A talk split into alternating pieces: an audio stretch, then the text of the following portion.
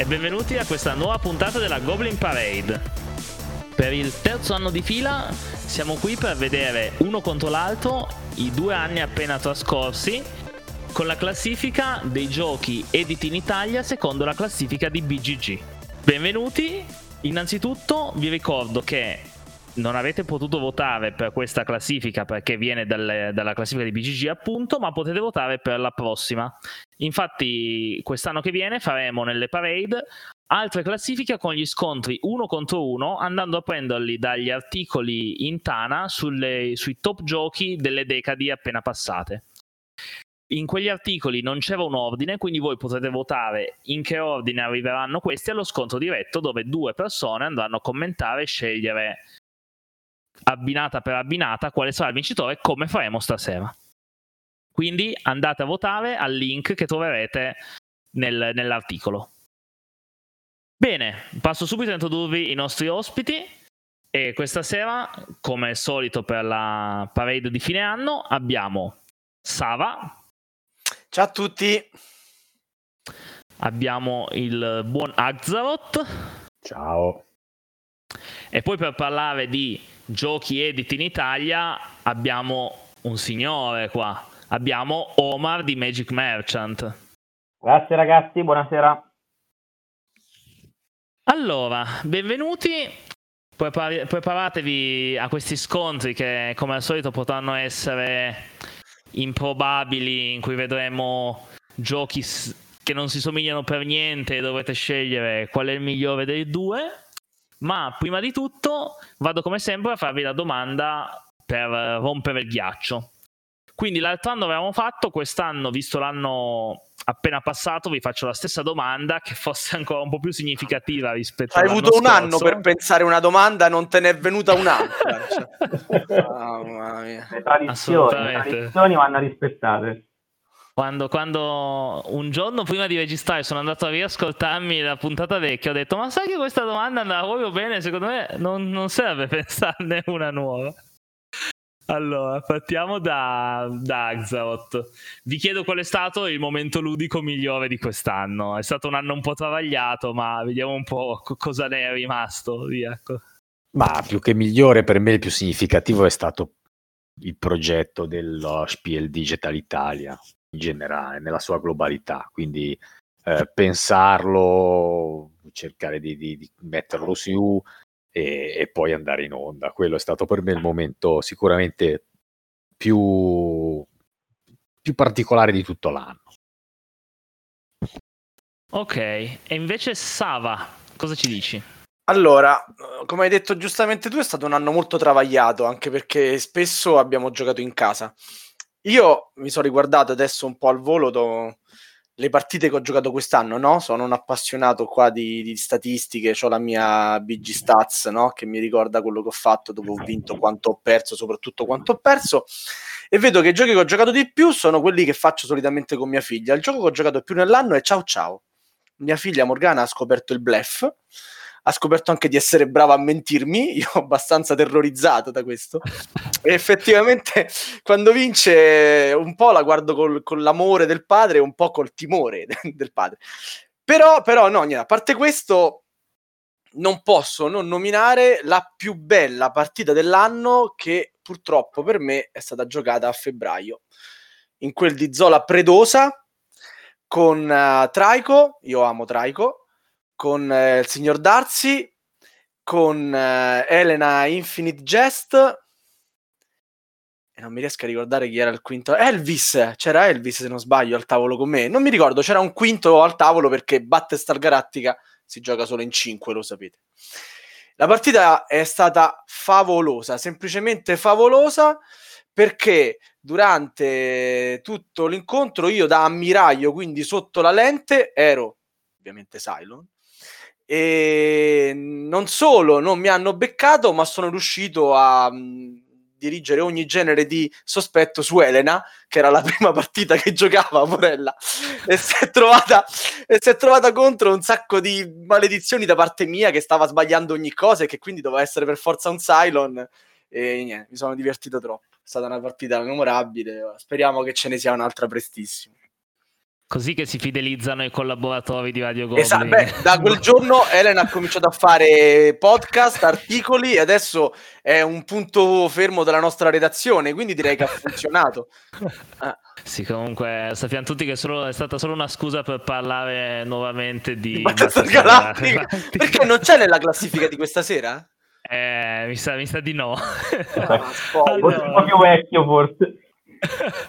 Oh, ma cosa ci dici tu del tuo miglior momento ludico 2020? Vabbè, eh, chi, chi, chi, mi segue un po' sui social, secondo me se lo, già se lo potrebbe già immaginare, dato che eh, se avete seguito il mio personaggio... Lordo Vellas! esatto, bravo. Dai! Mamma mia! Grande! Questo vale un punto, segna Cristiano. Esatto, esatto. 1-0 il mio personale calvario eh, con uh, Lord Vellas, le espansioni e Awaken Realms in particolare, eh, che è durato eh, tra la prima mail inviata a Awaken Realms e l'arrivo delle espansioni ci sono stati due lockdown di mezzo, e questa la dice lunga. E quindi niente, da poco quando sono arrivati, poi un giorno sbottando praticamente in ufficio con uh, tutto, tutti, tutto lo staff di Magic Merchant presente, ho detto ragazzi se arrivano queste cazzo di espansioni mi vesto da Zeus, eh, niente, l'ho dovuto fare perché finalmente sono arrivate, quindi... Poi tra l'altro io eh, non solo, diciamo, oltre a tutto il calvario per, per averle, eh, ci sono stati di mezzo ovviamente centinaia di mail con loro, centinaia di mail con tutti i clienti, gli amici, i giocatori che, che, non, avevano una scimmia che li stava uccidendo. Io personalmente sono anche un, uh, un fan di Lord of Hellas, quindi anche come giocatore ci, ci volevo mettere le mani sopra, quindi è stato diciamo un calvario, però è andata bene alla fine, quindi diciamo che è stato il momento ludico mio personale dell'anno. Ancora non l'ho intavolate però perché, perché la situazione, cioè perché voglio fare un partitone tipo con sei giocatori, con un tavolo lungo 13 metri e miniature alte 40 centimetri, quindi insomma non è il momento giusto per farlo. Eh sì. Allora, ma Sara, chiedimi un po' qual è stato il mio momento Visto che poi già parlo sempre poco nella classifica. Io spero che il tuo momento ludico migliore sia stata una partita un vecchio classico tipo Vanuatu, tipo una cosa così. No, no, il mio momento ludico migliore è, è, stato, è stata la, la, sera prima della riapertura dell'associazione quest'estate, quando abbiamo potuto riaprire. E un'apertura precedente ci siamo trovati solo quelli del direttivo a igienizzare tutto e fare le prove generali che eravamo tutti gasatissimi di questa cosa che finalmente ci potevamo rivedere, abbiamo messo il disinfettante dentro i dispenser, abbiamo provato la disposizione dei tavoli all'esterno perché abbiamo giocato in Deo quest'estate, quindi tutte le sere dovevamo prendere i tavoli dal primo piano e andare a piazzarli nel cortile. E eravamo tutti gasatissimi e dopo un'ora che stavamo preparando tutto ha iniziato a grandinare in una maniera incredibile. E siamo dovuti scappare tutti e, e ci, ci, ha rovinato tutte le prove qualunque cosa ma eravamo talmente felici che niente. Va bene anche se ha grandinato e se ci ha disastrati a, a metà serata. Che anno assurdo che abbiamo passato in quanto giocatori eh sì. eh, per carità tutti hanno passato un anno assurdo il nostro hobby eh, ne ha risentito proprio tanto eh, eh vabbè eh sì. ragazzi andrà meglio il 2021, quindi la puntata finisce qui, ha vinto il 2019. Tanti saluti. Faccio ancora una precisazione prima, visto che siamo ancora qua, non siamo ancora partiti. Per il 2020 ho escluso d'ufficio eh, un paio di titoli che non vi dico quali sono, che sarebbero stati forse nelle prime 10 posizioni, ma che non sono ancora effettivamente usciti. Oltre al fatto che non siamo certi che usciranno ancora entro fine anno, c'è il fatto che comunque è, è, molto difficile parlarne siccome non sono ancora usciti in italiano, magari per alcuni sì, per altri no, però abbiamo, ho deciso di escluderli. Se questi giochi usciranno davvero entro il 2020, potremo magari trovarli nella classifica 2020 contro 2021. Vabbè, ricordaci chi ha vinto le precedenti sfide. E eh no, perché se ve lo ricordo, la gente non ha una scusa se non l'ha ancora sentita per andare ad ascoltare la puntata 2018 contro 2019. Quanto eh? sei tattico. Quante ne eh, fa? L'ho preparata oggi quando ho detto vado a sentirmi chi ha vinto o dico questa. Allora. Allora, oltre a questo, mi sono segnato anche le posizioni BGG dei vari, dei vari giochi che vi annuncio. Ov- ovviamente, come capita tutti gli anni, quelle dell'anno, del, dell'anno più vecchio tendono a essere un po' più alti. Che non vuol dire che il gioco sia migliore, perché alla fine questa è la classifica di BGG. Ok? Quindi partiamo. Decima posizione. Per il 2019 abbiamo il 95 gioco della classifica di BGG edito in Italia grazie ad Asmodee e stiamo parlando del Signore degli Anelli Viaggi nella Terra di Mezzo. Mentre per il 2020 abbiamo 307 su BGG edito in Italia da Genos Games Warchest. Uh. Ah, beh, Warchest è arrivato proprio ora, in questi giorni qua. Eh sì, si è salvato per il voto della cuffia se no lo toglievamo d'ufficio anche lui. Però diciamo che era già in giro, quindi magari avete già avuto occasione anche di giocarlo. Questo addirittura l'ho già giocato anche io, quindi incredibile. Allora, chi è che vuole dirci ah. qualcosa di questi due giochi? Ah, io li ho giocati tutti e due. Il primo è un simpatico videogioco con un supporto la tocca piano con un supporto, con un supporto in plastica diciamo per cui le cose che tu vedi nello schermo devi riprodurle anche al centro del tavolo cioè, diciamo c'è questa regola in più per cui quello che vedi devi anche farlo in mezzo al poi è una, una, bella meccanica di risoluzione delle azioni perché mescoli un mazzo casualmente. Quando devi fare un'azione, peschi la prima e vedi se ce l'hai fatta.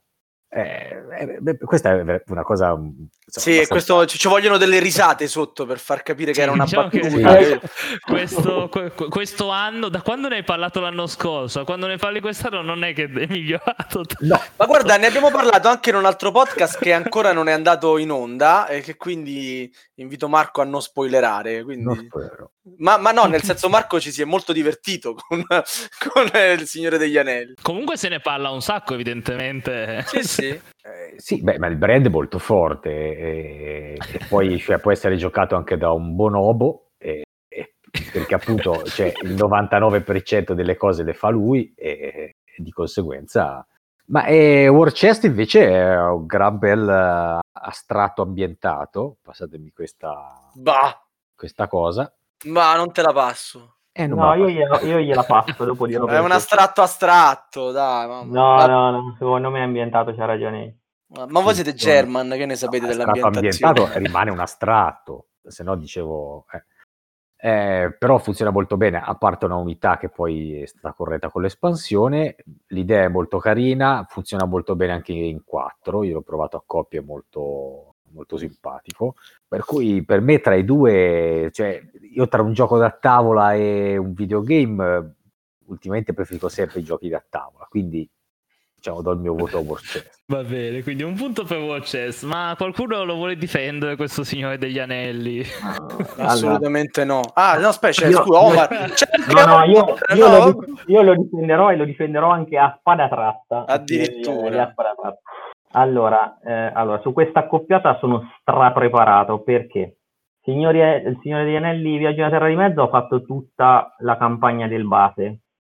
Invece di, War Chest ci ho giocato ieri, quindi cioè, proprio sono bello, bello caldo. E devo dire che mi è piaciuto moltissimo anche War Chest quindi già sono in crisi mistica sul voto. Allora, del Signore degli Anelli della Terra di Mezzo sono in, um, in opposizione ferma ad Alza per, perché a me invece è piaciuto e dirò perché. Allora, non è un dungeon crawler nel senso puro del, del termine, però diciamo che a grandi linee eh, le, le, meccaniche sono, insomma, sono quelle, anche se ha, eh, diciamo, anche, è più un gioco d'avventura un po' misto, un po' ibrido. Comunque va bene, in ogni caso non amo moltissimo i dungeon crawler come era Descent prima dell'app, cioè con il Warlord, che è quello che fa, diciamo, tra virgolette, la funzione del, del chiamiamolo Dungeon Master nel, nel, gioco di ruolo, o comunque l'arbitro, quello che, che gestisce i nemici. Eh, non lo amo perché mh, difficilmente si trova un giocatore che si diverte a fare a muovere i mostri, ecco, questo no. Quindi diciamo che in questa, in questa uh, veste l'app eh, l'ho gradita perché di fatto fa il lavoro sporco, fa il lavoro sporco che dovrebbe fare normalmente un giocatore che, che normalmente, eh, per esempio, su, su, Sword and Sorcery, faccio un esempio, che è un gioco molto, diciamo, simile come, come categoria, è un gioco molto bello Sword and Sorcery, però il problema qual è? Che eh, quando, diciamo, devi muovere un mostro, c'hai una carta con 12 if, tipo, allora, se sei a un quadretto il mostro fa questo, se sei a questo quell'altro fa l'altro. Tutto questo, questo cosa, questa parte gestionale l'app te la risolve in un secondo togliendoti diciamo la parte pallosa del gioco che è quella gestionale lasciandoti semplicemente giocare. Poi l'app è fatta molto bene musica, ambientazione, storia e tutto. La meccanica sono d'accordo che eh, di fatto è girare un, delle carte però ci sono molti trick, interazioni poi usi un simbolo per fare un'altra cosa. E ad ogni modo ricordo che normalmente su, sui giochi del genere le azioni si risolvono con un lancio del dado. Cioè, a D&D ci becchi o no, adesso fatto, faccio l'esempio di un gioco del ruolo, passatemelo, però è molto vicino eh, come, come, tipologia di, di esperienza. Eh, a Dungeons and Dragon se io colpisco o non colpisco un nemico è completamente affidato al lancio del dado. Qui eh, sì, è vero c'è la carta da girare, ma ci sono molti più eh, possibilità strategiche perché il, diciamo, il, risultato della carta può essere utilizzato con, con le abilità, riconvertito. Diciamo... Ma Omar lo sa che abbiamo altre nove sfide da... no, scusate, scusate, lo stavo decidendo a squadra tratta. Va bene, basta. L'aveva de- però l'aveva anticipato, eh? è stato onesto. Eh, lo so, lo so però eh, era, c'era stato un grave affondo, io ho fatto l'avvocato del diavolo. Vabbè, a parte questo, eh, vado avanti invece su Warchest invece che appunto ho giocato ieri. Eh, sono d'accordo e sono d'accordo anche sulla definizione di astratto ambientato perché pur essendo un astratto eh, il modo in cui si muovono le unità sulla plancia e proprio i poteri che sono stati dati alle singole unità di Warchest sono molto eh, realistici e vicini a quello che poi è eh, il, il, funzionamento di un'unità, diciamo, in una, un terreno di guerra medievale. Quindi la cavalleria si muove, poi attacca, gli arcieri possono attaccare a distanza e possono anche fare, diciamo, attraversare l'unità, il balestere. Quindi sono d'accordo sull'ambientato. Sembra di eh, fare una partita eh, a una simulazione di guerra medievale, diciamo molto stilizzata, però l'ho apprezzato tantissimo. Uh, e adesso devo votare e sono veramente in crisi mistica. Eh, e quindi voterò ma vota chi te pare non serve. Uh, no dai.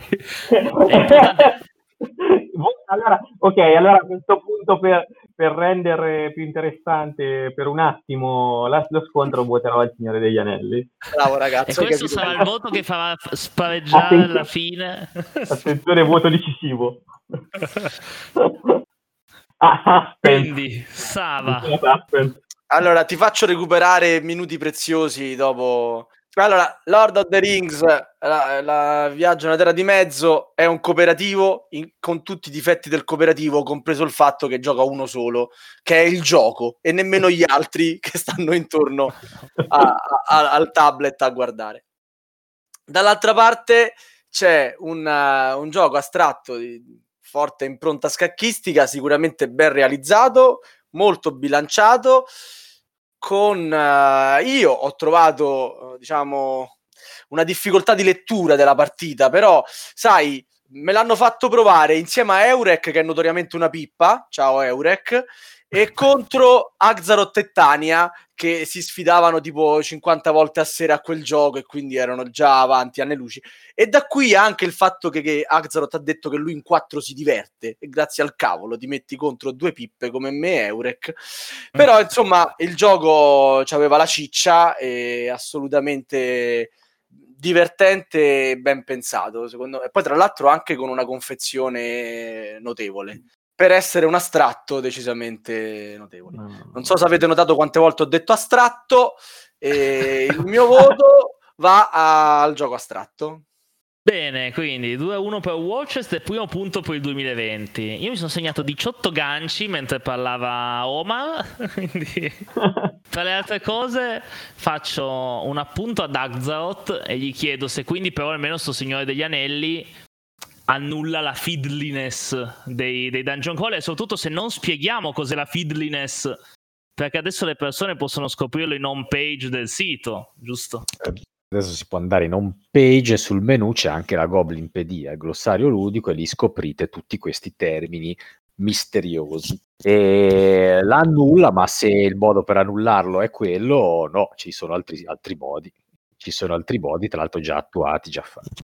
Perfetto, l'altra seconda cosa che mi permetto di dire è che per chi ha sentito anche la puntata dell'anno scorso, sa che abbiamo già parlato del Signore degli Anelli, spo- retro spoiler, e io dovevo iniziare una campagna e ovviamente non ho ancora iniziata. Ma perché... non ti perdi niente, dai. So. Aveva preso punti l'anno scorso? Non mi pare.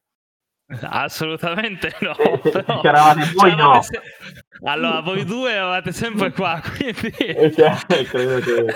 Forse aveva fatto 2-1 anche l'altro anno azzarderei con Killa che l'aveva votato, però tenete duro contro questo Signore degli Anelli. Allora, andiamo alla posizione numero 9.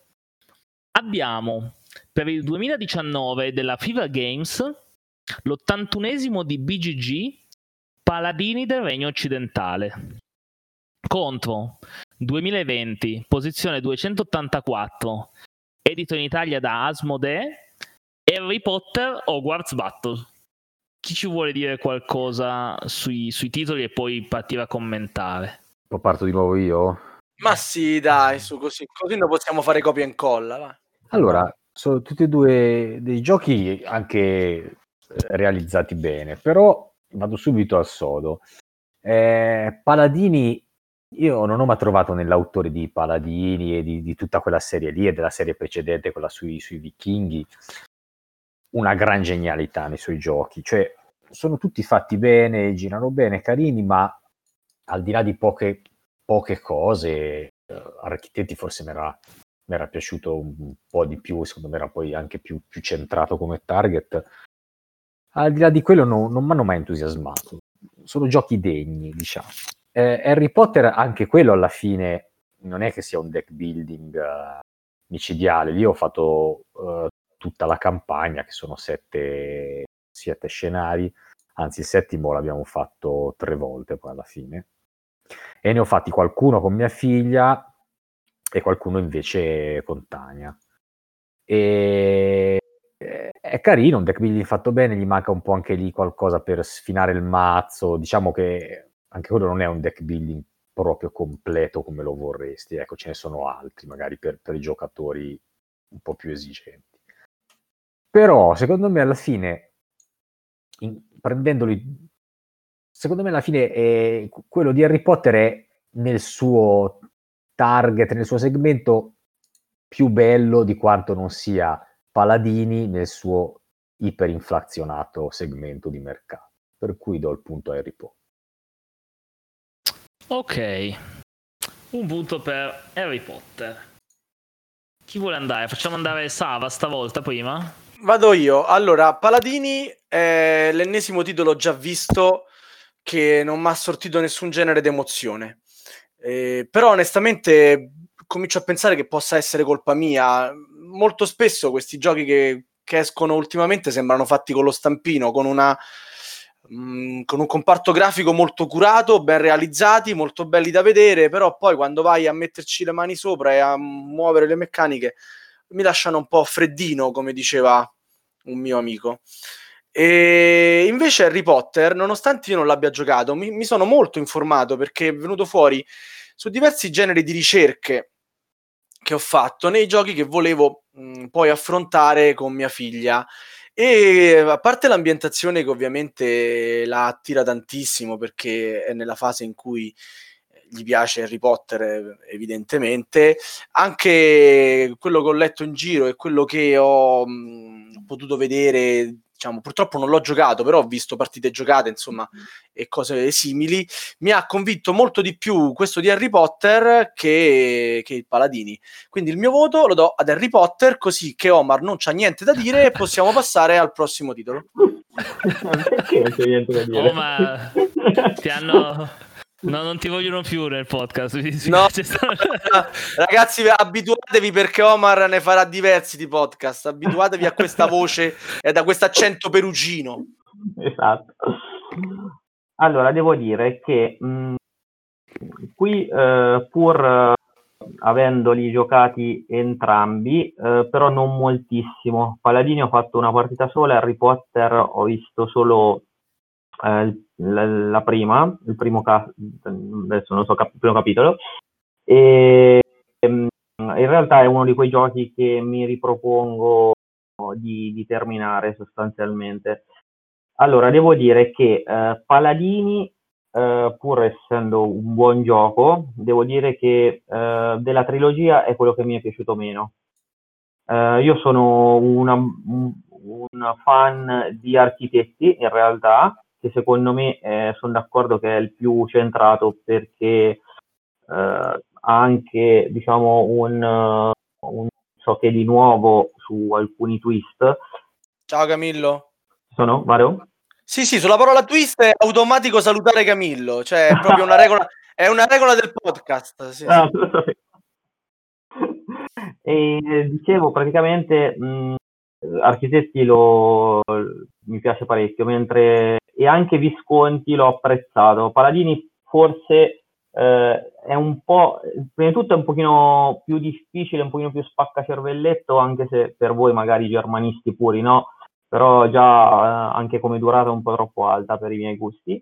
Harry Potter invece ha un merito innegabile che per essere un gioco con questo brand eh, è un gioco vero, io amo anche i film e i libri, quindi eh, su questo mi becca in piedi. Eh, però altre volte altri giochi a tema Harry Potter non sono, no, non sono altrettanto ben fatti, quindi mi, anch'io mi associo e voto anch'io Harry Potter. Grande 3-0. Ok, 3-0, due punti, per il 2000, due punti per il 2020 a questo punto. Ma noi siamo facili a ribaltoni su. Inoltre due volte che il titolo che vince è 200 posizioni sotto più o meno al titolo che perde. Segno mm. che la classifica di BGG... Fini, finiscila, finiscila tu questa frase, Christian. che la classifica di BGG ci fa eh, ci crea delle discussioni interessanti continueremo ad usarla per questo genere di abbinamenti ah, se la classifica fosse stata de- delle copie vendute Harry Potter avrebbe vinto 3000 a 0 però. eh sì eh, se fosse stata la classifica del fatturato e, e, e, diciamo che il pubblico di Harry Potter difficilmente va a votare su BGG forse anche questo vediamo la posizione numero 8 alla posizione numero 8 nel, per il 2019 abbiamo un titolo della Cranio Creation, 75 su BGG. Barrage. Che se non sbaglio, eh, adesso non, non, mi spoilerare il titolo, sto facendo ancora l'introduzione. No, se non sbaglio, sì, è, que- è Barrage. Ma se non sbaglio, l'altro anno nella stessa classifica non c'era perché a dicembre era intorno alla 400esima, 500esima posizione di BGG. Vero. Mm. E Mi pare che commentammo quindi... anche questa cosa a fine puntata, sì, può sì, essere? Sì, Assolutamente sì. Che poi, come sappiamo, ha anche vinto il Magnifico di quest'anno. Invece, per il 2020, da Studio Supernova in Italia, posizione 230 di BGG, It's a Wonderful World. Allora, chi, chi, chi dice qualcosa? Magari Omar? Sì, sì, eh, diciamo che eh, vabbè, per quanto riguarda Barrage, eh, devo dire che vabbè, è oggettivamente uno dei, dei, giochi forse migliori sul suo target eh, degli ultimi anni, a mio parere. Quindi devo dire che eh, It's a Wonderful World ha trovato veramente un, ca- un cattivissimo visto, anche, visto anche l'ambiente dove va a giocare, giocava anche fuori casa tra l'altro It's a Wonderful World perché ha vinto appunto anche il magnifico Barrage. Eh, quindi proprio diciamo che vabbè, è quotato malissimo la SNAI eh, e vabbè. Detto questo, vabbè, Barrage eh, non c'ho veramente niente da dire, pur essendo un gioco che, allora io eh, amo i German, però come ho detto anche, se forse è intuito eh, un po' su Paladini, mi piacciono un pochino più i German medio light, eh, Barrage non, non, lo è secondo me, un po' più alto, e quindi non sono, sono giochi che gioco moltissimo, soprattutto anche per i miei gruppi di gioco. Eh, ho giocato anche, però ne riconosco comunque il valore secondo me innegabile. Eh, però al, vorrei dire due parole per il Wonderful World a questo punto. Perché... Ce n'è parecchi in magazzino e deve venderli, ragazzi. Scusatelo. no, in realtà, in realtà credo che abbia anche vinto Last Door, il gioco di, dell'anno in Francia, credo addirittura. Nel 2000, Vabbè, I francesi mangiano anche le rane, eh? Cioè... sì, sì, comunque, oddio, è stato nominato. È un gioco, a me è piaciuto, devo dire, ehm, diciamo sul genere, possiamo dire di terraforming, insomma, questo genere qui, combo, carte, eccetera, cubetti vari.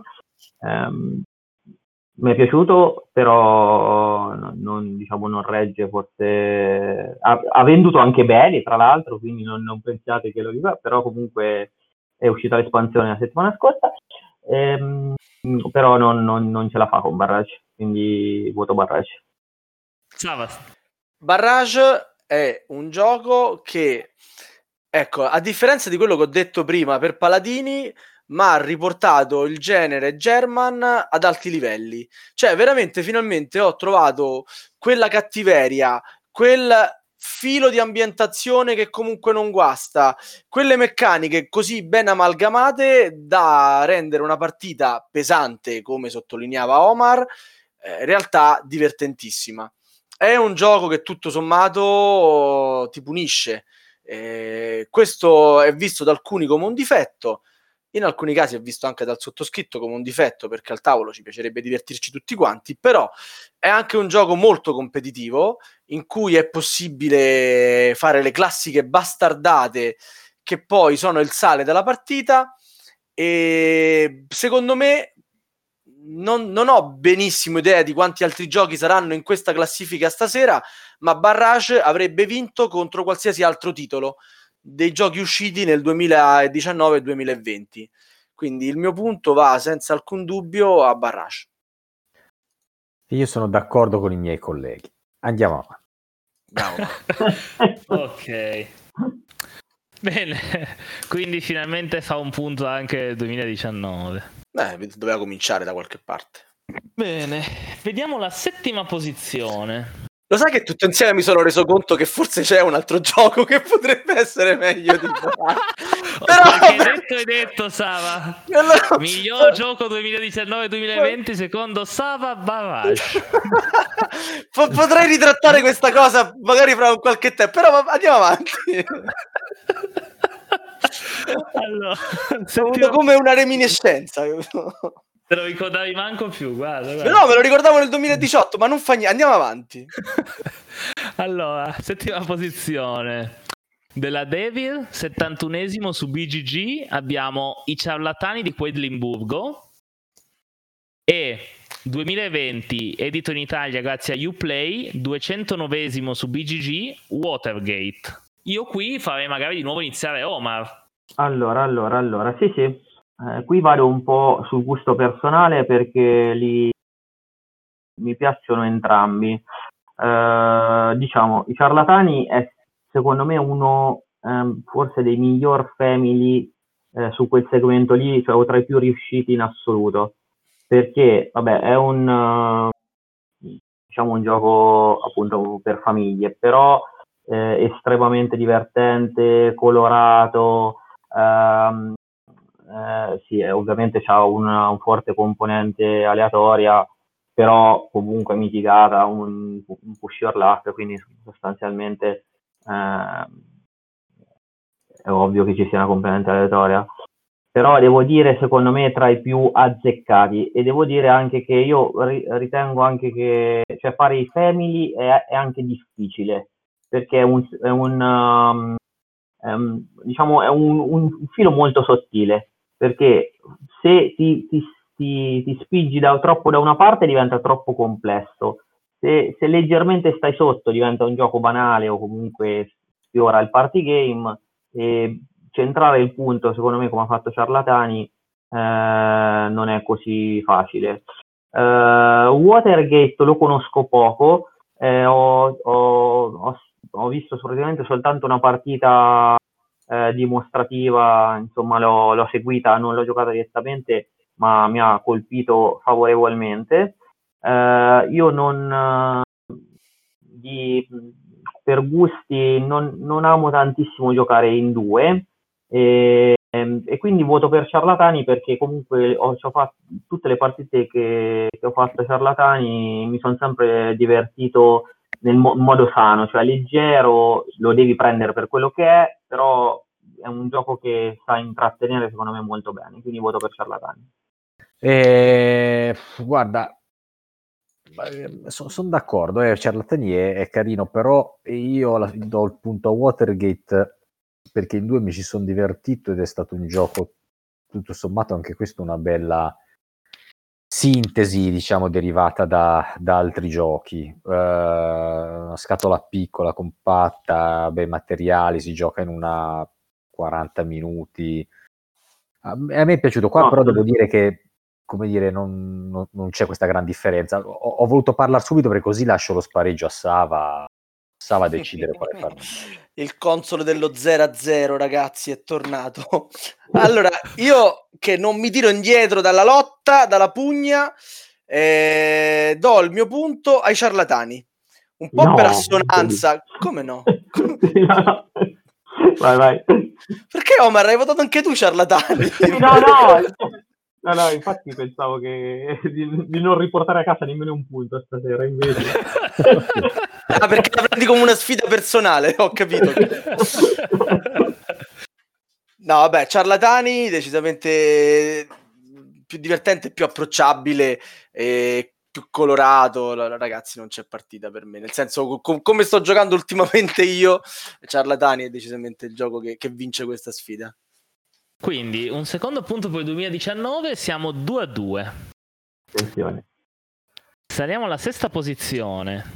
Abbiamo nel 2019 55 su BGG per Asmodee, Marvel Champions, il gioco di carte, mentre per il 2020 173 173 su BGG in Italia con Genos Games, Azul Summer Pavilion. Ti pareva che non ci metteva Azul, Christian? ci ho pensato eh, quando è arrivato di nuovo qua, però... E tra l'altro questo Azul io non sono ancora riuscito nemmeno a giocarlo. Noemi l'ha giocato, ma io questo Azul non, ancora, non sono ancora mai riuscito a provarlo. Eh, siccome io comunque oltre al fatto che sia, sempre, sia stato sempre in cima a tutte le parade votate dal pubblico, in realtà a me Azul non piace così tanto. In realtà gli preferisco di gran lunga Dragon Castle e Sagrada di quelli che lo affrontavano al tempo nelle fiere. Eppure questo, questo Summer Pavilion che l'ha giocato Noemi mi dà idea che potrebbe piacermi di più dell'Azul normale. Però, chi ce ne parla? Ma Summer Pavilion è il terzo capitolo? Sì. Sì. sì. È quello con i rombi? Sì, sì bravissimo, è quello. Bene, allora voto quell'altro.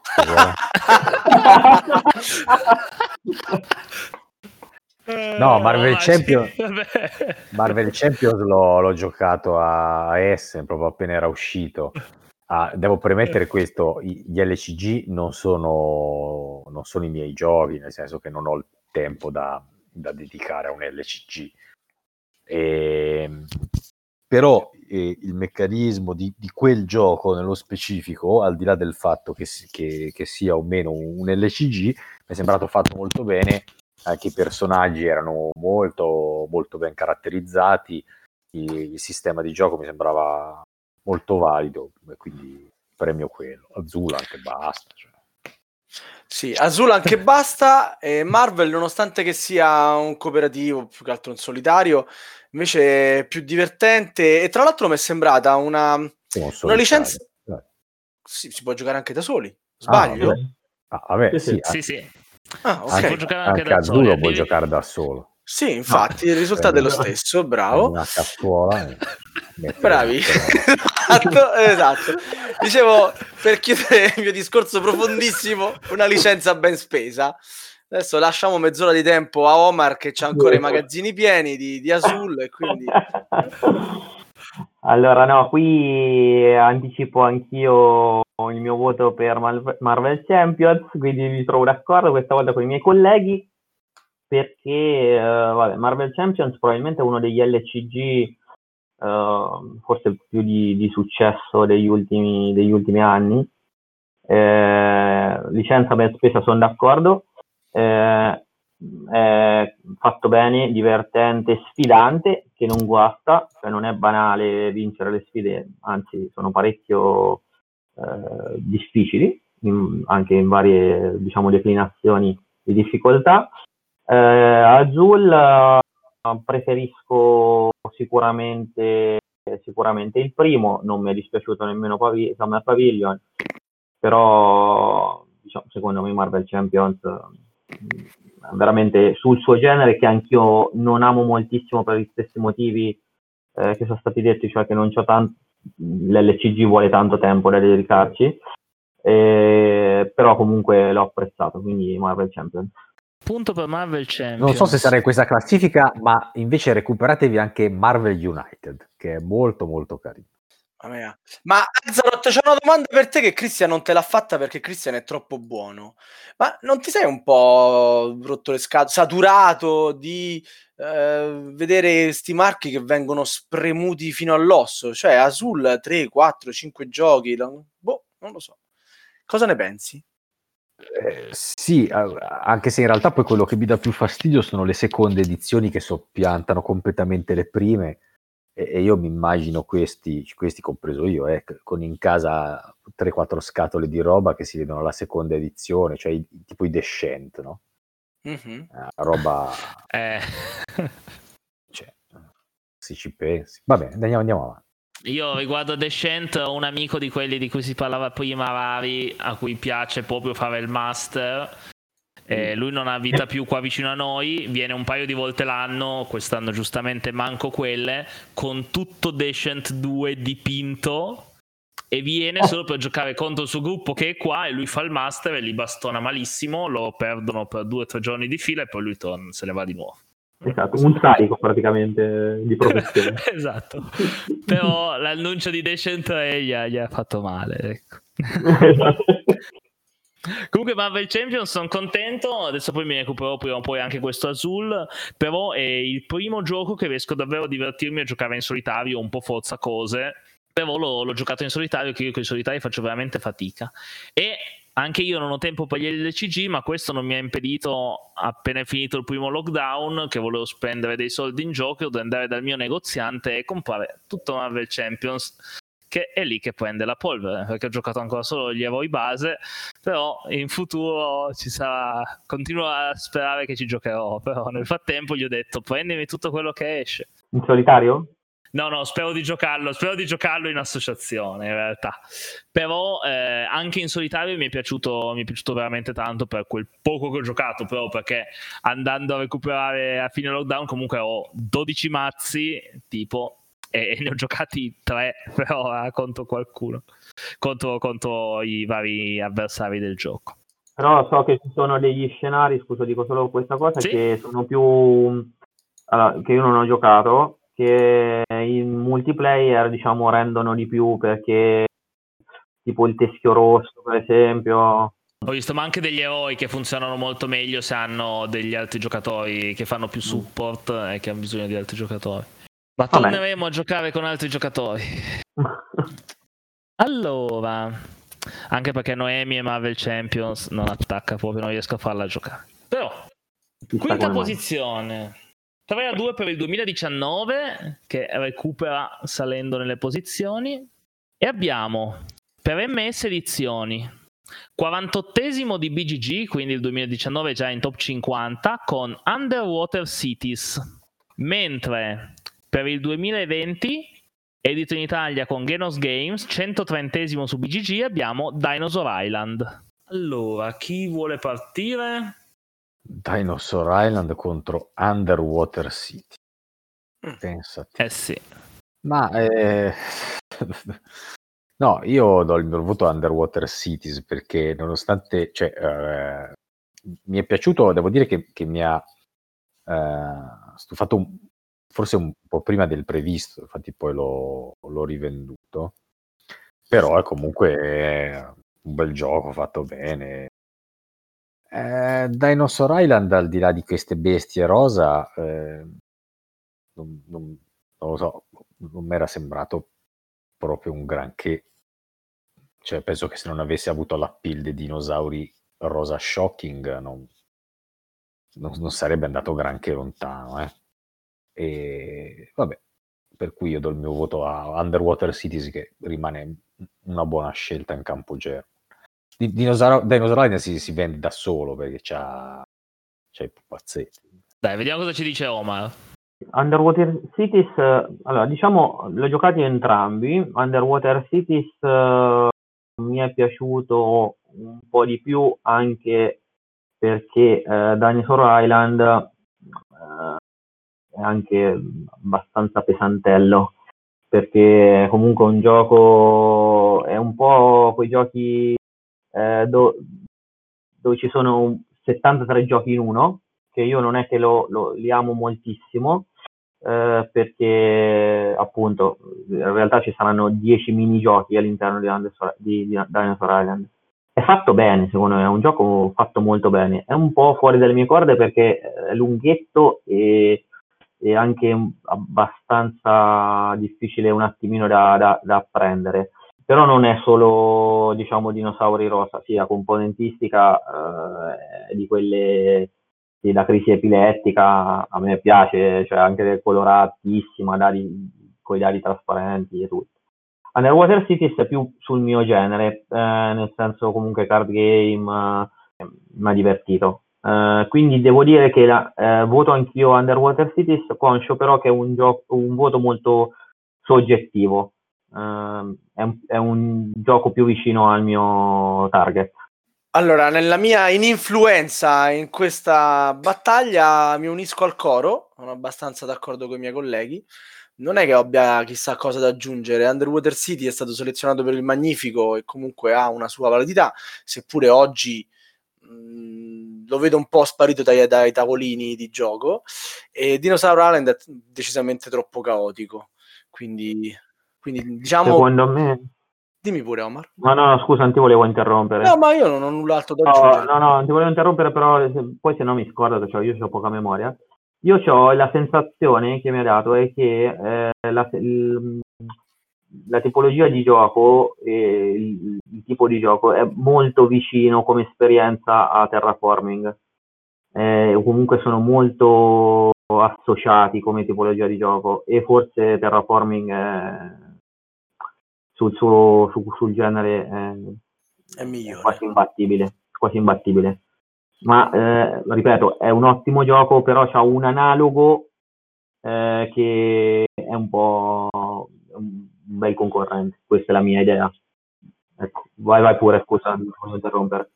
Comunque se in Underwater Cities gli avessero messo i componenti rosa shocking o ben fatti come in Dinosaur Island, magari una spinta in più gliela dava anche. E eh, ci sta. Costa anche il doppio, però se posso dire, da un parere economico, precisamente il doppio, forse anche siamo lì. Insomma, Quindi è un Dinosaur Island versus due Underwater Due Cities. Underwater È per quello che ha vinto. Allora, quindi... Avevi ancora qualcosa, Sava? O... No, no, assolutamente. Ok. Allora siamo 4 a 2 per il 2019. E quindi adesso no. il ribaltone del 2020 è sempre più difficile. ah, perché tu già vedi quello che succede avanti. Eh, eh io mi, mi proietto. Ma veniamo al quarto posto, quindi a un gradino dai due podi. Abbiamo nel 2019 trentunesimo di BGG in Italia con MS Edizioni ancora, come Underwater Cities, abbiamo Root. Ah, Root. Un altro magnifico. Mentre per il 2020, Giochi Uniti, 85 su BGG, abbiamo Tainted Grail, la caduta di Avalon. Aia. Bello tosto. Eh, questa Sava, è una vuoi, vuoi partire tu?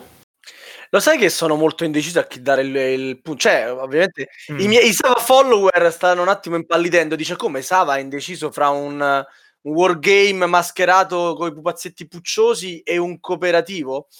Allora, di pancia darei il voto a Root. Però, eh, Tainted Grail è un gioco eh, che ha fatto tantissimo parlare di sé ed ha un aspetto narrativo che lo rende sicuramente peculiare e giochi con una preponderanza mh, dell'aspetto narrativo se, se ci guardiamo bene intorno oggi non ce ne sono tanti anche lo stesso Gloomhaven eh, non è propriamente un gioco narrativo seppure la- diciamo gli porge il fianco no? a quella meccanica e nella ricerca, nella mia ricerca di un bel gioco che raccontasse una storia, sto Tainted Grail è, rifiu- è ricicciato parecchie volte. Eh, mettici la meccanica dell'esplorazione, mettici eh, queste sessioni di gioco così dispari fra loro, alcune brevi, alcune lunghe, e tutto il resto vacillo se dargli il punto. Dall'altra parte c'è un magnifico, come giustamente hai sottolineato tu, un gioco che appena uscito mi ha preso tantissimo, che ho giocato un sacco di volte di seguito, cosa che non faccio molto raramente, eh, perché mi piace molto variare. Mm, però questo necessitava di un approfondimento, necessitava di capire bene come funzionavano le varie razze, come gestire al meglio una piuttosto che l'altra. E, mm, ammetto che alcune mi hanno divertito tantissimo. eh, tipo là, l'animaletto che scorrazza da solo per, per il bosco Il vagabondo. Eh, il vagabondo. Il vagabondo, sì. Lì ovviamente quell'anarchico lì ma ma molto divertito da giocarci. Un po' meno invece gli altri, soprattutto quando mi è toccato giocare con eh, gli uccellastri, mi sono sentito un po' claustrofobico, cioè mi sono sentito che dovevo seguire rigorosamente quello che comandavano le carte e quindi quello che la mia razza in qualche modo mi imponeva di, di seguire. Mm. Probabilmente sì, probabilmente riguarda anche un po' la mia capacità eh, ancora, mh, diciamo, non- molto superficiale del gioco. Probabilmente giocatori più svezzati di me sapranno gestire meglio questa difficoltà, però un po' a me mi ha levato la voglia di giocarci. Cioè, quando le razze sono così asimmetriche, eh, al punto tale da importi eh, di giocare in una determinata maniera, mi sento un pochettino scavalcato come giocatore e mi sento che sto facendo una sorta di compitino. È per questo che nonostante probabilmente Root è, è un gioco migliore rispetto a Tainted Grail, io voglio premiare il fatto che questi ci hanno provato a fare un ibrido fra un narrativo e un dungeon crawler, insomma comunque un'avventura così corposa e, e niente, il mio voto va per assurdo al 2020. Guarda Sava che dà, che dà i voti ai cooperativi No, Kickstarter. ragazzi, Qua- è un anno pessimo il 2020, beccatevi Sava che vota un cooperativo. Io, io devo appuntarmi di inserire nella, go- nella Goblinpedia eh, narrativo e adventure game, così poi Sava li potrà usare a A pro- proposito, a proposito. e poi in mezzo a giochi a caso. Scusa E il per, prof. per il resto il mio voto va a Roots, Bloody Roots. Eh, mi lasciate in una posizione terrificante. facciamo la, la patata bollente a Omar. Allora, eh, mi lasciate proprio la patata bollente perché secondo, cioè, nei rispettivi eh, target, eh, settori e categorie li vedo proprio tutti e due veramente fortissimi, proprio forti forti, due titoloni secondo me. Eh, Root, eh, poi eh, li amo entrambi anche per il numero di copie vendute, quindi Ah, cioè, avete capito Omar come fa le classifiche? Cioè, ma ragazzi, ma chi invitiamo ai nostri podcast? Ah. Eh, vabbè. Eh, guarda, allora, Root eh, per, per questo wargame, eh, diciamo, mascherato, asimmetrico, non- cioè, mi è piaciuto tantissimo. Eh, sono d'accordo che chiaramente giocando razze diverse uno si trova un po', cioè quella che uno preferisce un po' di più sicuramente, altre hanno delle meccaniche un pochino più divertenti però l'ho trovata alla fine anche una sfida a- per riuscire ad adattarsi al gioco e a dare il meglio anche diciamo quando non, non si è diciamo proprio confidenti con quel tipo di, di strategia Eh, Tainted Grail è un gioco che, vabbè, è enorme per quanto riguarda il testo, la narrazione, ehm, mega Kickstarter. Eh, però che devo dire, sì, cooperativo, voto per il rotto della cuffia, ma eh, a gusto anche questa volta voto un gioco che giocherei più spesso, cioè Root. Per il root della cuffia. Per il root della root. cuffia. Eh, la poesia. Ai ai ai. Abbiamo già un 5 a 2 per il 2019. Vabbè, ma era scontato il risultato, scontato, dai. Eh, questo, questo, ho votato proprio così. Ho lanciato la moneta in questo ultimo, eh? devo dire. se, se meritavano un punto per uno. Ok. Quindi, vediamo questo podio. Allora, terzo posto del podio. Abbiamo due giochi che hanno entrambi a che fare col Magnifico. Hanno entrambi a che fare con delle polemiche del Magnifico addirittura. Ah, e quindi è il gioco più bello del 2019. C'è Wendake. C'è Wendake. Abbiamo... eh, no, quello forse 2018, eh, mi sa. Non, non so, ho più vecchio. Io Wendake non quindi... l'ho mai giocato, un altro gioco da recuperare. Da una parte Nemesis, dall'altra The Crew. Ok, ho segnato, procediamo. Esatto, Crime Creation, 26esimo di BGG Nemesis. E poi 2020 finalmente entriamo in top 50 perché The Crew è 50 su BGG della Giochi Uniti. Quindi Sava, dai, visto che... Cavolo, sono i due giochi che mi hanno fatto sì, mi hanno fatto più penare l'anno scorso per motivi differenti. Uno perché eh, c'è stata questa finta polemica, se vogliamo, sul fatto che Nemesis non potesse partecipare al Magnifico e in alcuni casi sono stato tirato dentro io, ma onestamente in maniera, secondo me, boh, No, pretestuosa. Pretestuosa, sì. sì, pretestuosa perché eh, io per primo, in quanto membro del consiglio, come anche Axeroth, eh, abbiamo stabilito una soglia mh, mm, spendibile per questi titoli e Nemesis era ovviamente fuori. Fuori da quella soglia, per me è stato il gioco più bello del 2019. All'interno di quella soglia, eh, ovviamente ce n'erano altri, quindi semplicemente Nemesis non poteva essere nella selezione per meri motivi oggettivi di costo. Ripeto, il gioco più bello del 2019 e anche del 2020, anche se stasera l'ho già detto, però diciamo dalla parte American, va bene così Christian? Cioè okay, il gioco okay, American bene. più bello del 2018-2019. Dall'altra bene, parte c'è The Crew, un gioco in cui invece la polemica è lì purtroppo mi ci sono buttato proprio di capoccia. sì, sì, eh. perché io in quella selezione no, non ce lo vedevo. Eh, vai, vai, vieni a raccontarmi che c'è una campagna. Io non vedo una campagna, vedo una serie di pff, mm, obiettivi completamente spagliati fra di loro, senza un legame, senza un nulla. Un gioco che riprende una meccanica vecchia come il cucco, un gioco divertentissimo che io ho giocato tantissimo e che mi è molto piaciuto, ma mi è piaciuto veramente molto, che ho voluto eh, giocare, rigiocare, andando avanti con le missioni, aumentando la difficoltà, provandole proprio tutte, quindi un gioco ben speso, eh, che però la polemica qual era? Che per me non c'era in quella lista. Poi, per carità, i giudici fanno il loro lavoro, lo fanno anche molto bene. Non sono membro di quella giuria, semplicemente parlo da profano. Questa chiusa la parentesi polemica. Tornando ai giochi, un gioco leggero, divertente, fresco che puoi proporre a tutti, pure ai nonni, contro il più bel gioco uscito negli ultimi anni. Dura tre ore, mh, ti ricrea tutta l'ambientazione dei film di Alien. Uh, che, cioè, per me non c'è niente da dire. Il, il, mio voto va a Nemesis tutta la vita, proprio, ma a occhi chiusi. Ok. Vai, Arzot.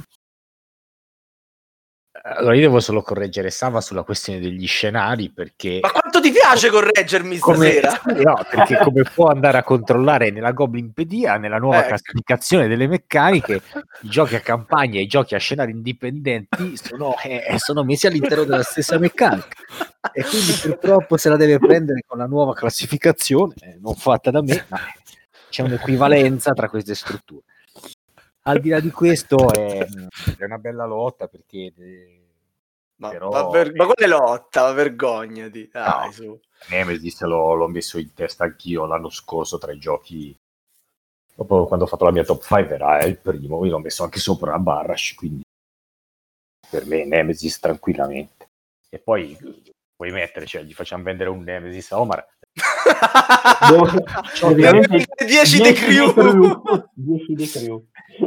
Secondo me a Natale i The Crew regalati ai parenti andranno... No. Sì, sì. Cristian, no, ma- perdonami, ma devo assolutamente sottolineare che Omar non ci ha pagato per essere qui questa sera e No. anzi chiedeva lui dei soldi. Quindi, cioè, figuratevi, eh? cioè, siamo arrivati proprio a questo punto. Quindi Omar, cosa ne dici tu? Allora, eh, sì, diciamo un bello scontro, ma anche in questo caso brutto accoppiamento per The Crew. Eh, Nemesis, vabbè, l'hanno già detto, per me è per tutti, diciamo, ormai è l'American. Cioè, secondo me ha fatto proprio un salto di qualità il genere con, con Nemesis. Un gioco difficile da intavolare, lungo, non esente da, da- anche da difetti, ma ambientatissimo, di coinvolgimento, un mostro. Eh, The Crew, piccolo, eh, divertentissimo, è di fatto un- la variazione di, un- di una meccanica de- che è comune in tantissimi giochi di carte, dei giochi di presa come il bridge, l'Wist e, e tantissime variazioni, però idea geniale, cioè di fare eh, di usare la meccanica appunto di, di questi giochi di carte per creare un cooperativo dove diciamo è stata poi messa una sorta di ambientazione molto appiccicata, però eh, estremamente riuscita come operazione, divertentissimo da, da regalare a Natale anche. E, però vabbè. cioè, da mettici pure un codice promo e vai. Esatto, esatto, esatto. 20, 19, 20. Esatto, eh. Esatto. Mamma mia, ragazzi. Questa puntata non l'abbiamo ancora detto, ma siamo quando esce questa quando uscirà questa puntata, siamo a tre giorni di da Natale, quindi con tutti i corrieri che si vuole, ormai. Ormai siamo fuori. Ormai i regali sono fatti, Omar, ci dispiace. esatto, esatto. Però vabbè, diciamo che per, per- per il prezzo che, che- che ha eh, è con- un concentrato così di gioco che lo- ci, ci fai 500 partite senza problemi, diciamo che adesso a parte gli scherzi, rapporto qualità-prezzo c'è tutto. Però eh, a discapito di questo comunque dico che vabbè, Nemesis per me è un mostro del, del genere, quindi voto Nemesis. Ebbene, 6 a 2 per il 2019. Eh, vabbè. Al- alla, alla È faccia stato di bello Nemesis, 2020. alla faccia di Nemesis, comunque io compro due The Crew, uno ce l'ho già per l'associazione, uno lo compro per me e Nemesis gioco quello di qualcun altro, ma eh, The Crew secondo me è un, è un gran bel gioco. Cioè, noi facciamo Ah, no, 3 ma a 0 per. Nemesis e tu vuoi dare un voto a The Crew. Vabbè. sì, sì, sì, metto un voto contro regolamento. Sono quegli accoppiamenti maledetti, capito? Che eh, bisognerebbe fa- bisognava fare le teste di serie. sì. Sì, tipo Lazio Inoltre- Bayern Monaco. Sì, sì, capisco. Inoltre The, The Crew che, che è il prequel di, di Nemesis, ovviamente. che è la storia di come si trovano su una nave in mezzo allo spazio con gli alieni sopra. Allora, secondo gradino del podio, quindi abbiamo già visto di tutto, abbiamo visto ben due volte il gioco migliore del 2019 e del 2020 in questa classifica. Ma Che cosa ci classifica aspetta? favolosa proprio. E pensa che, ne- che ne- che nel 2020-2021 non ci potranno essere. Esatto. Terribile. Quindi, secondo gradino del podio, 2019, edito in Italia da Genos Games, 21esimo su BGG, abbiamo Wingspan. Ah, avrei detto un'altra cosa.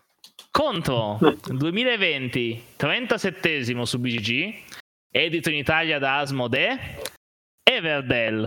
No. Ah, questo è uno scontrone. Ah sì? Eh, questo Wingspan Eh, sì, contro guarda. Everdell. No, non l'avrei mai detto. Secondo me io già so chi vince. No, è uno scontrone Sono lì, perché eh, sono... come genere. È lo stesso genere, lo stesso target, la stessa durata, c'è un sacco di assonanti. Peccato che uno è un gioco carino e l'altro è scomodo e ti frega perché sembra bello da vedere. Vabbè, ma ah, poi... se, sei, se, sei, convinto, parti, parti te. Parti no, io ti ho detto quello che dovevo. Il mio voto va all'uccello a uh, Wingspan. Attenzione! e l'albero invece rimane lì. Allora, quindi chi, chi, ci dice qualcosa di più su questi giochi? Ah, avete tutti, bisogno di altro su questi giochi. Incredibile, non l'avrei mai detto. Cioè, allora, posso dire che se cercate degli add-on nella parte del negozio di Omar riguardante, riguardante il pimp up, Wingspan c'ha una roba infinita. Everdell credo che ci abbia una cosettina sola messa lì da un no, lato. No, no, no, no, ce n'ha più di una. Vabbè, però di Wingspan c'hai di tutto, cavolo. Cioè, c'hai eh. pure la gabbia per l'uccellino. C'hai... hai, detto, hai detto uccello un po' troppe volte in queste, Dai, in, nell'ultimo su, Non fare il malizioso. La malizia no, è sulla no. bocca di chi parla. Avanti. No, no, no. Vado io, vado io. Ah, vai, vai, vai, vai, io ho dato il mio voto. Il mio voto va a Wingspan. Son, io sono sempre in difficoltà in queste, in queste scelte, um, però uh, diciamo che ho, a me ha divertito molto anche Everdell. E tutti e due ho detto ci hanno un sacco di, di, elementi in comune, entrambi illustrazioni molto belle, Everdell forse anche di più.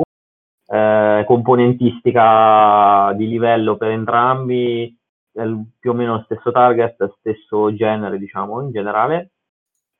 Eh, devo dire che voterò anche io per Wingspan perché secondo me ha, ha forse un, un, pizzico, proprio un'incollatura in più, un, sì, un qualcosina in più, soprattutto perché in Everdell eh, non ho provato le espansioni che ancora devono uscire in italiano eh, e so che migliorano comunque il gioco, eh, però Everdell eh, con il solo base ha forse un po' il difetto che la, ha una scarsa rigiocabilità rispetto a Wingspan, eh, in quanto ha meno combinazioni possibili di carte e quando entri nella meccanica, quando giochi 4-5 partite eh, con giocatori che sanno giocare, le prime partite divertentissime, poi cominci a capire un po' quali sono le carte chiave del gioco e lì eh, diventa un po' una gara fra chi se le accaparra per primo eh, gli trovo solo questo piccolo, piccolo difetto. Wingspan c'è una quantità di carte eh, così ampia che è impossibile che si crei una situazione del genere. Quindi per longevità eh, voto Wingspan. Poi Wingspan, eh, l'unica la strategia è avere in mano iniziale il corvo, quello che ti sì, dà sì, due risorse sì, quando spendi un uovo. Io nella scatola dell'associazione l'ho nascosto sotto l'inserto, così non c'è più nel mazzo. Eh sì, sì, quella è nota, è nota la cosa. Però... Eh, Ma no, poi per il genere che va bene anche così. Ma ero parecchio incerto anch'io perché non li trovo così distaccati, diciamo, come... No, no, nemmeno io. Come valore. Ora lo, lo, speravo quasi che, che Obra votasse Everdell così per, per, per, poi votare alla fine Wingspan io e e, no, alla fine tra, tra, i due sceglierei Wingspan anch'io, anche se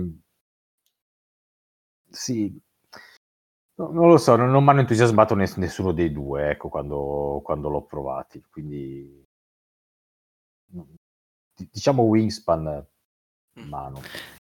Va bene, va bene, giusto per dare un'altra bastonata al 2020, così no, tanto ormai. C'è da dire che tutti e due i giochi al terzo posto sono migliori di tutti e due i giochi al secondo posto. Questo mi pare. e probabilmente e anche pure. al primo, perché io ho un'idea di chi c'è al primo me lo sono fatto. No. Allora, quindi vediamo questo primo posto. Uno è di Genos. 2019 abbiamo Genos contro Genos, ma, ma tutti e due di 2019, Genos. Al primo posto del 2019 c'è una cosa che ho già fatto l'altro anno per chi... Eh, no, qua sto spoilerando, ah, vabbè, è troppo tardi. Perché io di fare due posizioni Brass e Brass non, non mi piace. Una classifica con Brass al primo e Brass al secondo posto. Quindi abbiamo un Brass medio Quindi al primo posto abbiamo sia Brass, Birmingham che Lancashire, che sono al terzo e diciannovesimo posto di BGG, quindi fa una media di undicesimo posto. Così. Ok. Ok, abbiamo Brass in generale. E a destra poi il 2020 abbiamo il tredicesimo di BGG, che è Spirit Island. Mamma mia. La, la Genos, vabbè. Rag- non lo so. C'è da, c'è da discuterne davvero? Eh, Chi, vabbè. chi vuole, chi vuole iniziare a parlare? Che se non Sava Ascolto butta i miei suo voto così e finiamo subito. No, beh, il voto di Sava è scontato, quindi Quindi, siamo, siamo- siamo io e Omar, semmai adesso. Ma, Eh. ma io non credo che Vai, nemmeno Axaroth abbia tanto da pensarci, davvero. Omar non lo conosco come gusti, eh. Però penso che Marco io faccio Io partire invece- Omar. Allora. No, Facciamo Agro sei in dubbio. sei combattuto, Marco. Vai Omar. Allora, eh, parto proprio, vado alla cieca, vado nel buio, perché voi dite, ah, io so già chi vota l'altro, io no, quindi proprio me ne, mi butto nella nebbia. E, mh, allora, per, vabbè, per Brass, eh, diciamo che mi riporto quasi a quanto già detto per quanto riguarda eh, Barrage, cioè un gioco di, di qualità, diciamo, innegabile, quindi cioè, di cui non si può discutere, in quanto eh, penso sia, anche se uno non piace il genere, c'è poco da dire. Eh, invece su Spirit Island eh, devo dire che eh, ci ho giocato diciamo qualche mese fa appena uscito in italiano Eh, io non amo moltissimo i cooperativi eh, in generale eh, perché non li amo moltissimo tranne qualche Cioè, genere te devi giustificare per una cosa giusta e sacrosanta. perché, c'è sono uno, che- perché sono uno competitivo e quindi non mi piacciono i cooperativi, Eh, tranne rare eccezioni. Eh, però devo dire che Spirit Island l'ho apprezzato, l'ho apprezzato perché nel, nel suo intento, cioè nel senso è un cooperativo fatto bene, fatto molto bene, tant'è che può piacere a uno anche che non, che non ama tantissimo i cooperativi.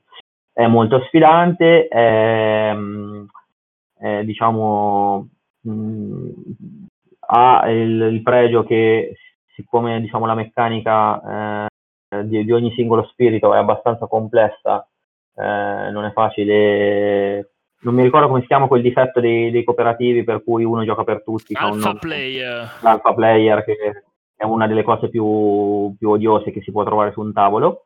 E quindi diciamo che Spirit Island lo supera abbastanza perché de- il giocatore deve tenere molte cose d'occhio, quindi è proprio difficile che, che qualcuno riesca a interagire con tutti gli spiriti. Eh, mi è piaciuta molto anche l'ambientazione. Eh, non sono estremamente comunque indeciso perché comunque meritano secondo me entrambi, però visto così la voglio rendere più champagne, quindi voterò per Spirit Island. Oh, Spirit Island. Oh, Quindi sentilo! quindi, quindi Quindi io vado io a di- dirimere. No, no, io direi. Ah, vai di- Ma io non ho ancora io votato, va, però, va- va. Sava adesso. Adesso Sì, vota vabbè, Sava. vabbè. Allora, il mio voto sarà scontato, è vero. Ma secondo voi... No, no, allora, prima di tutto, se ci fosse un cooperativo ehm, per il quale, insomma, spenderei del tempo, avrei voglia di provare, probabilmente sarebbe proprio Spirit Island. Eh, per tutta una serie di particolari eh, che eh, in questo cooperativo comunque vanno a, a migliorare il genere, i difetti del genere.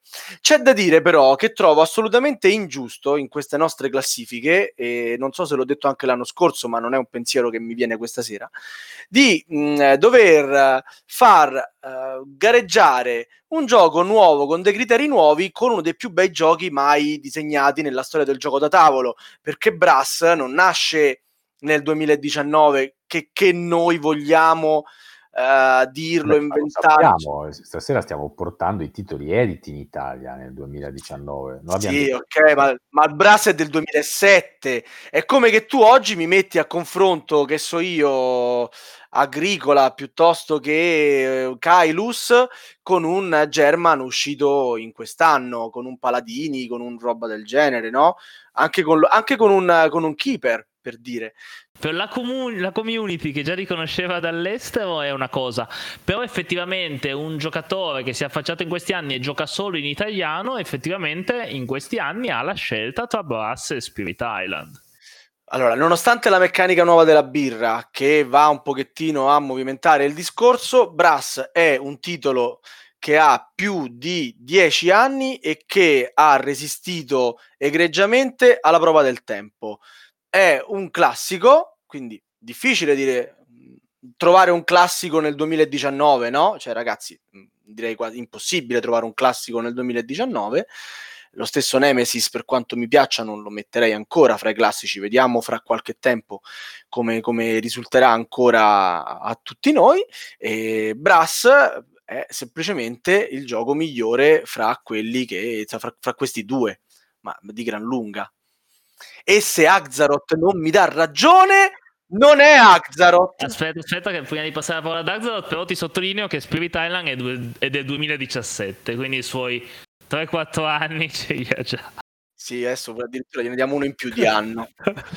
ah, ormai siamo nel 2021, Sava fa già 4. Ah, io capisco che voi giovani, anzi che voi giovani e che noi vecchi abbiamo delle mentalità differenti, che, che, è bello per guardare al nuovo, anche perché di roba nuova e bella ne esce veramente tanta, però roba bella, nuova e fatta bene non ne esce così tanta. È fatta bene come Brass, non ne escono proprio. Prima, prima di far spaggiare Axel ti dico ancora una, due cose. Una che io sono il, il, noto alpha player di cui si parlava dopo, ma siccome sono anche un, un bravo Quindi perdete sempre. Siccome sono un bravo spiegatore, sono l'alpha player che fa, fi- fa, il finto tonto e quindi poi non le dice le cose, si morde solo la lingua, sovente, eh? poi non, non, esaltiamoci troppo. Ma a Spirit Island non ho proprio mai dovuto mordermi la lingua perché non ce la potevo, con tutto il mio impegno, no, non ce la, faccio stare non dietro tutto. Fai.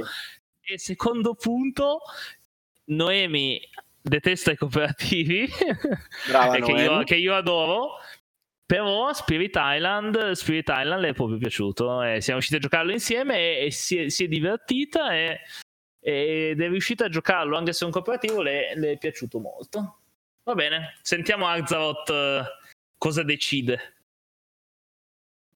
Spirit Island è un gioco eccezionale, al netto di qualche ruvidità è, è veramente una goduria giocarci, arrivare in fondo a una partita e sconfiggere o anche perdere a volte, ma proprio anche dominare il proprio spirito, riuscire a fare qualcosa di buono con, con tutte le carte che hai, riuscire a coordinarsi bene eh, con gli altri, che è fondamentale, qual, quale parte d'isola tocca a me, quale a te, chi, chi, chi blocco io, chi blocchi tu.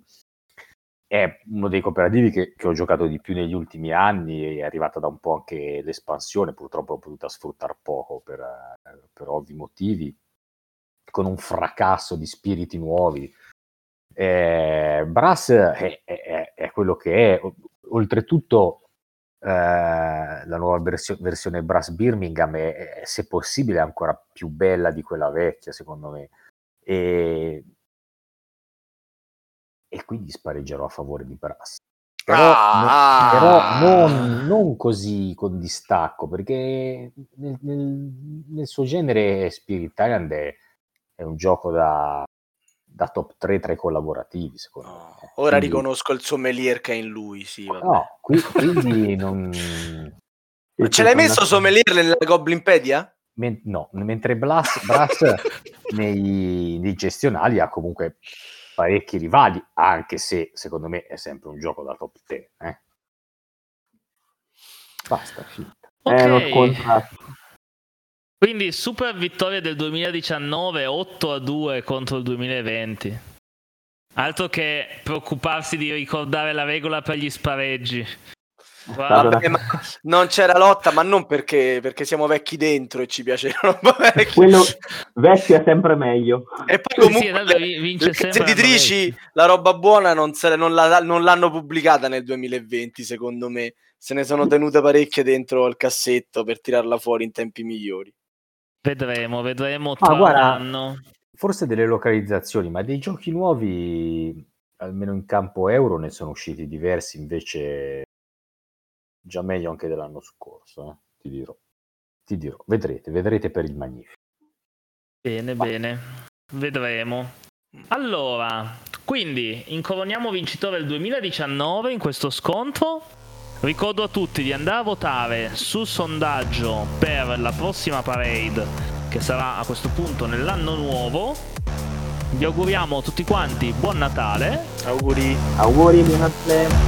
Mi raccomando di restare in ascolto per i bloopers perché sentirete una cosa speciale nei bloopers questa volta e quando la sentirete vi invito ad andare a cercarla anche su YouTube della Tana dei Goblin. Vi ricordo che potete ascoltare Radio Goblin su Spotify, Google Podcast, iTunes, oltre che sul sito che c'è una chat Telegram di Radio Goblin alla quale siete super invitati e venite a dirci cosa ne pensate di questa, di questa classifica. A questo punto non mi resta che augurarvi Buonanotte. Buonanotte. ciao. Ciao, ciao. perché qua si è fatta una certa. Quindi buonanotte a tutti e buon Natale. Ciao, ciao. Buon Natale.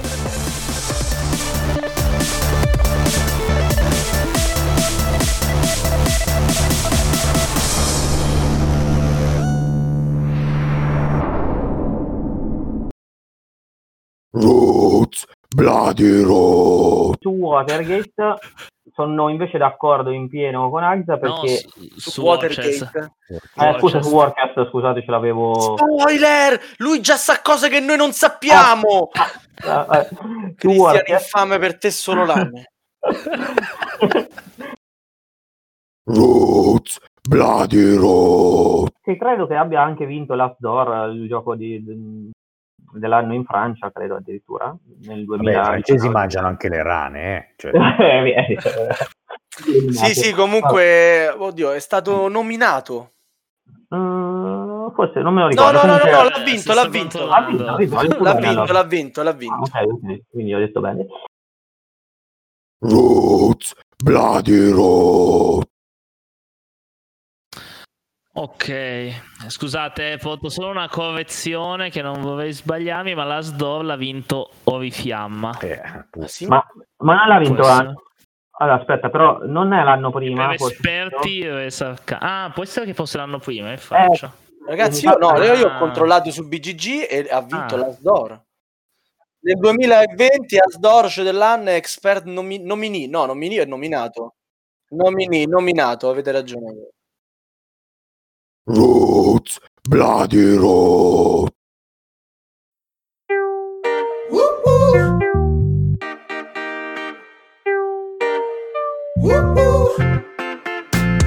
L'associazione è chiusa da una vita, ma io ho futuro che sul tubo streama tutta birra. La lista dei solitari l'ho finita, ho voglia di far dal vivo una partita. Gioco, ma compro solita trafila, fiera digital video recensione anteprima, il carrello un'altra riga, scatola su scatola la mia Calax Quastra Ripa. Ancora questi pacchi, ma non ce ne due tanti? Non è colpa mia se ormai pledge sono giganti, sogno alle serate che tutto passi a team infiniti, va bene persino a navi ma uniti. Perché giocare a distanza, anche su TTS, non è lo stesso per me. Ho una voglia assurda di stare tra la gente, prendo panettone, giocare a Just Fun, ridere fino a scoppiare, perdere Spirit Island e potersi abbracciare,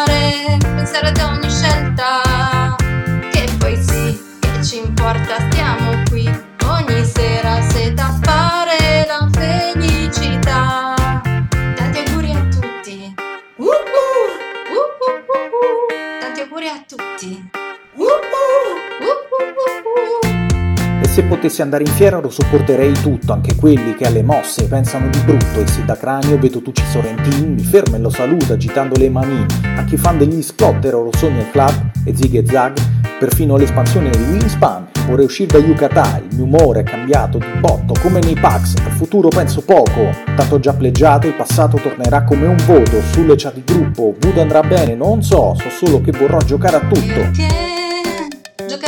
Distanza se VGA non crasha non è lo stesso per me. Ho una voglia assurda di stare tra la gente mangiando pandoro. Se c'è fantascatti, ridere fino a scoppiare. perdere l'Arkham Horror e potersi abbracciare, pensare ad ogni scelta. Che poi sì, che ci importa, stiamo qui ogni sera se da fare Woohoo! Ho una voglia assurda. Sbagliare fazione di quelli che urlan giocone. Ho una voglia assurda. Patatine sulla plancia, gli altri che mi scombano in faccia.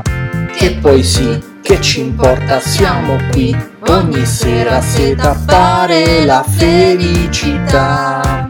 Tanti auguri a tutti, tanti auguri a tutti! Tranne che a uno.